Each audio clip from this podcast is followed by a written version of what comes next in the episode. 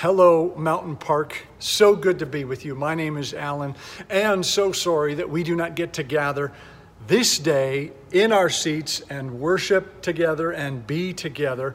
But I at least thought that I would bring you into the room. I want to begin by asking you a question How are you doing?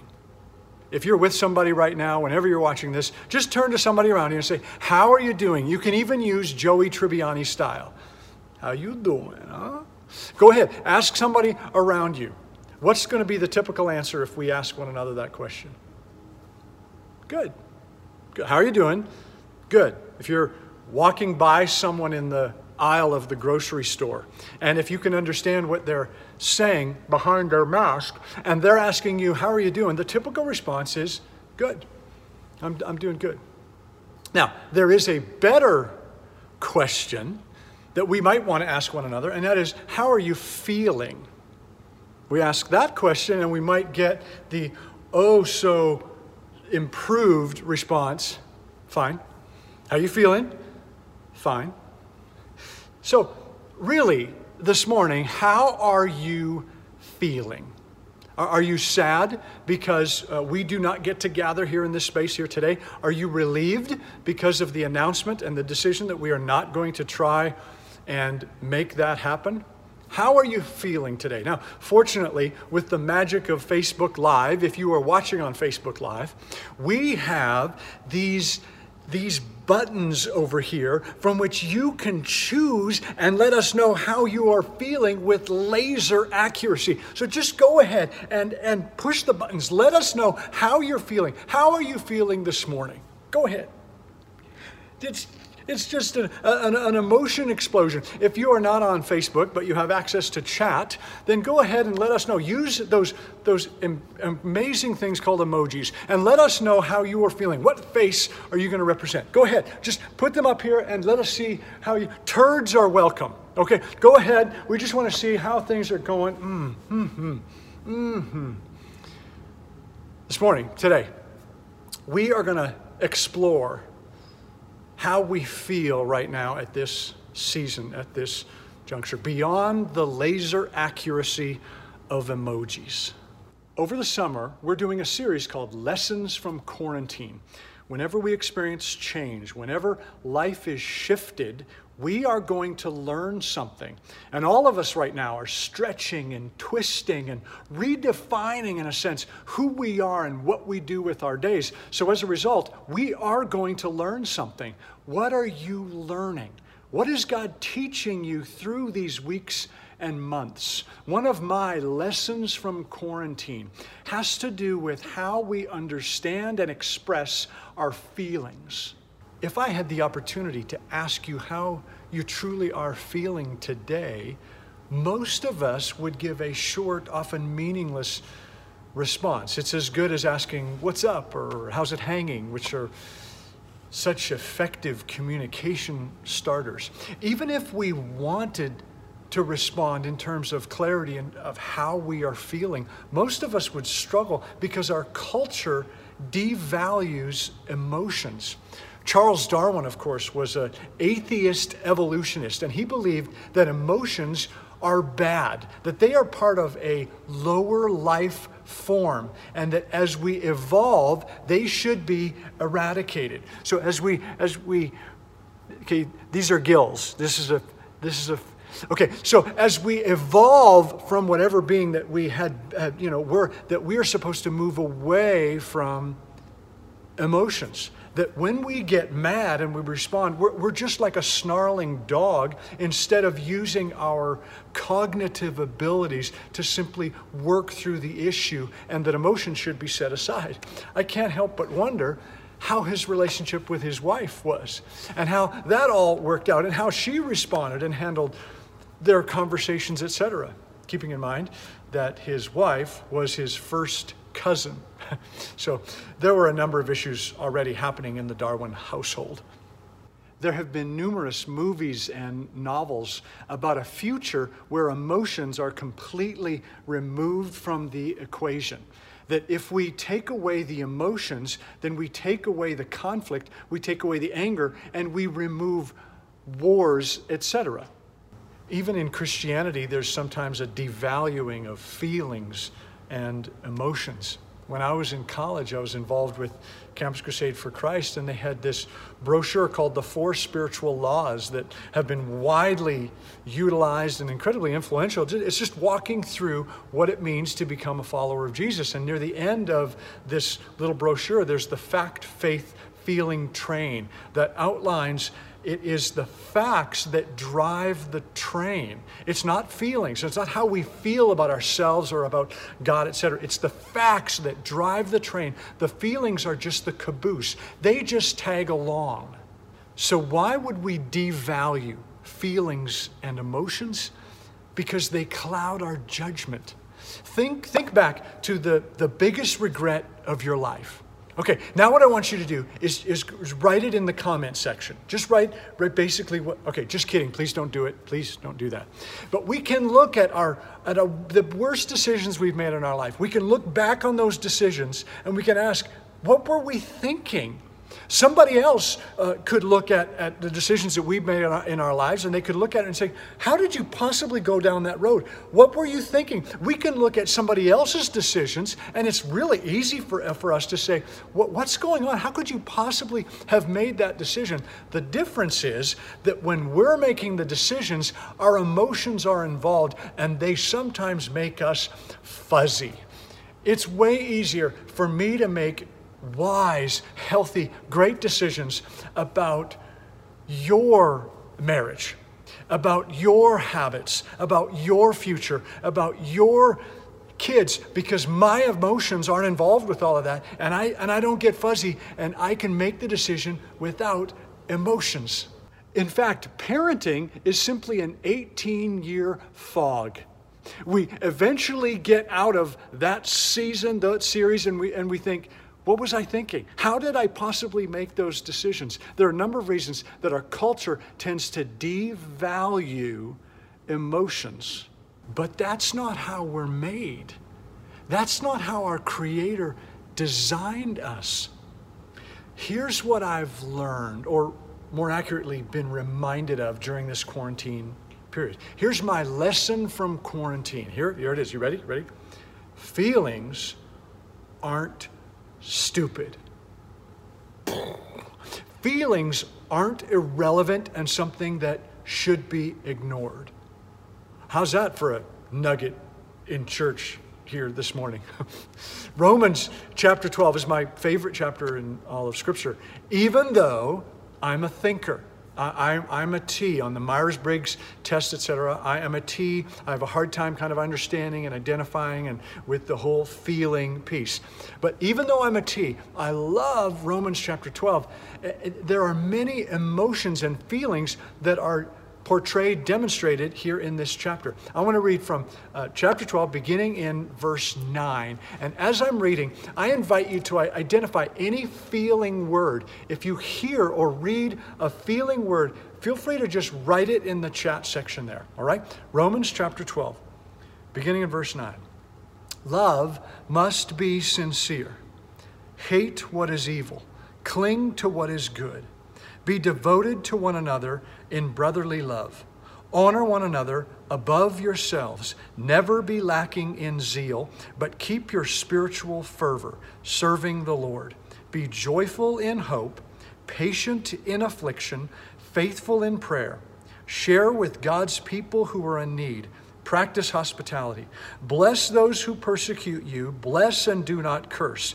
Rejoice with those who rejoice. Mourn with those who mourn. Live in harmony with one another. Do not be proud, but be willing to associate with people of low position. Do not be conceited. And he continues throughout the chapter, continuing to talk about more emotions. Our emotions, our feelings are not to be eradicated. They're, they do not get in the way of the process, they are part of the process. Feelings are, are not simply to be managed, they must be understood. James, the brother of Jesus, he writes, In your anger, do not sin. In other words, it's okay to be angry. We are going to experience the emotion of anger, but what we do with that, that's that's what's important. That's the deal. Our feelings are not to be to be tucked away, pushed aside. They are to be understood. So just because you feel a certain way about a situation or about a person or even about yourself, it doesn't mean that it's true. It also doesn't mean that it's, it's irrelevant for you. What, what, what's important is for us to think where does that feeling come, come from? What, what, is, what is so significant about that feeling? And just because you can't explain what you're feeling, it doesn't mean that it's irrelevant. I can't tell you or anyone else that you should not feel a certain way. My job is simply to understand what you're feeling and what is behind the feeling because feelings aren't stupid. I know this, you know this. I have known this for years, and I've been working on it for years. In fact, I have taught classes on the importance of feelings and identifying them, etc., and yet it continues to be a struggle for me. So here's what we have done as a family we've uh, laminated this sheet that is entitled Feelings Aren't Stupid. What it is, is it's a list of 270 different feelings broken down into six uh, major categories mad, sad, glad, afraid, ashamed, and confused. And under each of those categories, there is a list of a number of different feeling words from the bottom, the lower version of those words, and, and on the top is the more severe, stronger version of those words. This is so helpful for me because as I'm trying to identify feelings, I tend to just land on the word frustrated. How are you feeling? I'm frustrated. I'm frustrated that we don't get to gather here in the auditorium and worship together. I'm frustrated that I'm almost finished with my ice cream and I don't think it's appropriate for me to have more. How are you feeling, Alan? I'm frustrated that the NHL playoffs have not kicked back in yet and I'm not sure what to do about that. When we introduced this to the kids, they said, Is this a counseling session? I said, no, no, no, no. This, this is going to help your psychological well being and improve your relationships for the rest of your life, which is always such a draw in conversations with teenagers.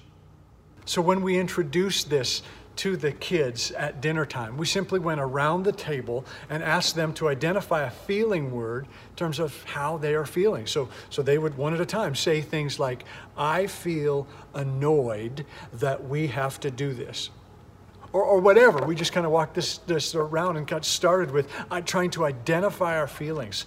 About a week after we introduced this, I, I came home from work, and it was a particularly difficult and frustrating day. And I came home, sat down, and my son came up to me and asked me how I was doing. And I had a hard time describing and explaining to him. And he went over to the kitchen table and he came up and he gave me the chart. He said, Dad, t- take a look at it. Take a look at it. It's great. I know it's cheesy. I mean, it is. It is. You might. You could just put it in between hamburger buns. I mean, it, it is that cheesy. I completely get it, but it is so helpful. We can't understand our feelings unless we at least first identify them, and then people who love us, people who care about us, can then easily respond by saying T- tell me why you feel tarnished. I don't even know what that means. But, but they can simply respond. Once we identify a feeling, we can say, Why did you pick that word? Tell me why you feel that way. This, we, have laminated this. We are using this as a family. If you would like to do that, we've made this available on our website, and, and there's a link over there. And, and if, if you're on Facebook Live, so you can access this if you'd like. You can print it off, take a look at it, do whatever you want uh, with it. Maybe, maybe it can help uh, you. But remember, remember the point. Feelings aren't stupid. And some of us are thinkers and some of us are feelers. Whatever we bring to that table, whatever we bring to the conversation, because we're, we're, we have all this time together in our homes and we're interacting in ways that we don't typically interact. When we do that, can we identify the feelings that are going on? It will significantly help us connect with one another. This is my lesson from quarantine. I'd love to pray with you on this. Father, I thank you once again that we get to continue to do church, that you are still alive, you are still king, and you are part of our lives. Father, I pray that you would lead us, that you would guide us. Father, I pray for um, uh, any tension that's happening in homes right now. uh, where, where we are, are, confined and we are interacting with, with one another in, you know, on different ways and different levels. God, may, may we, we could make fun of this list if we want to, but may it be a pathway for us to connect with one another, to be honest about how we're feeling and what's going on. Because, because the feelings that you have gifted us with, they are not irrelevant. They are not stupid, God. We want to identify them so that we can connect deeply with one another. We pray this in the name of Jesus. Amen. What is your lesson from quarantine? This is a, a season like no other. And so, what is God teaching you at this season of your life? This is mine, and we're going to continue to explore more in the upcoming weeks. But I, I do invite you to just ask yourself God, what do you want to teach me during this unique time? I am so thankful that you joined us here uh, today, this morning, whenever you are watching this. God bless you. Have a fantastic week, and we will see you next time.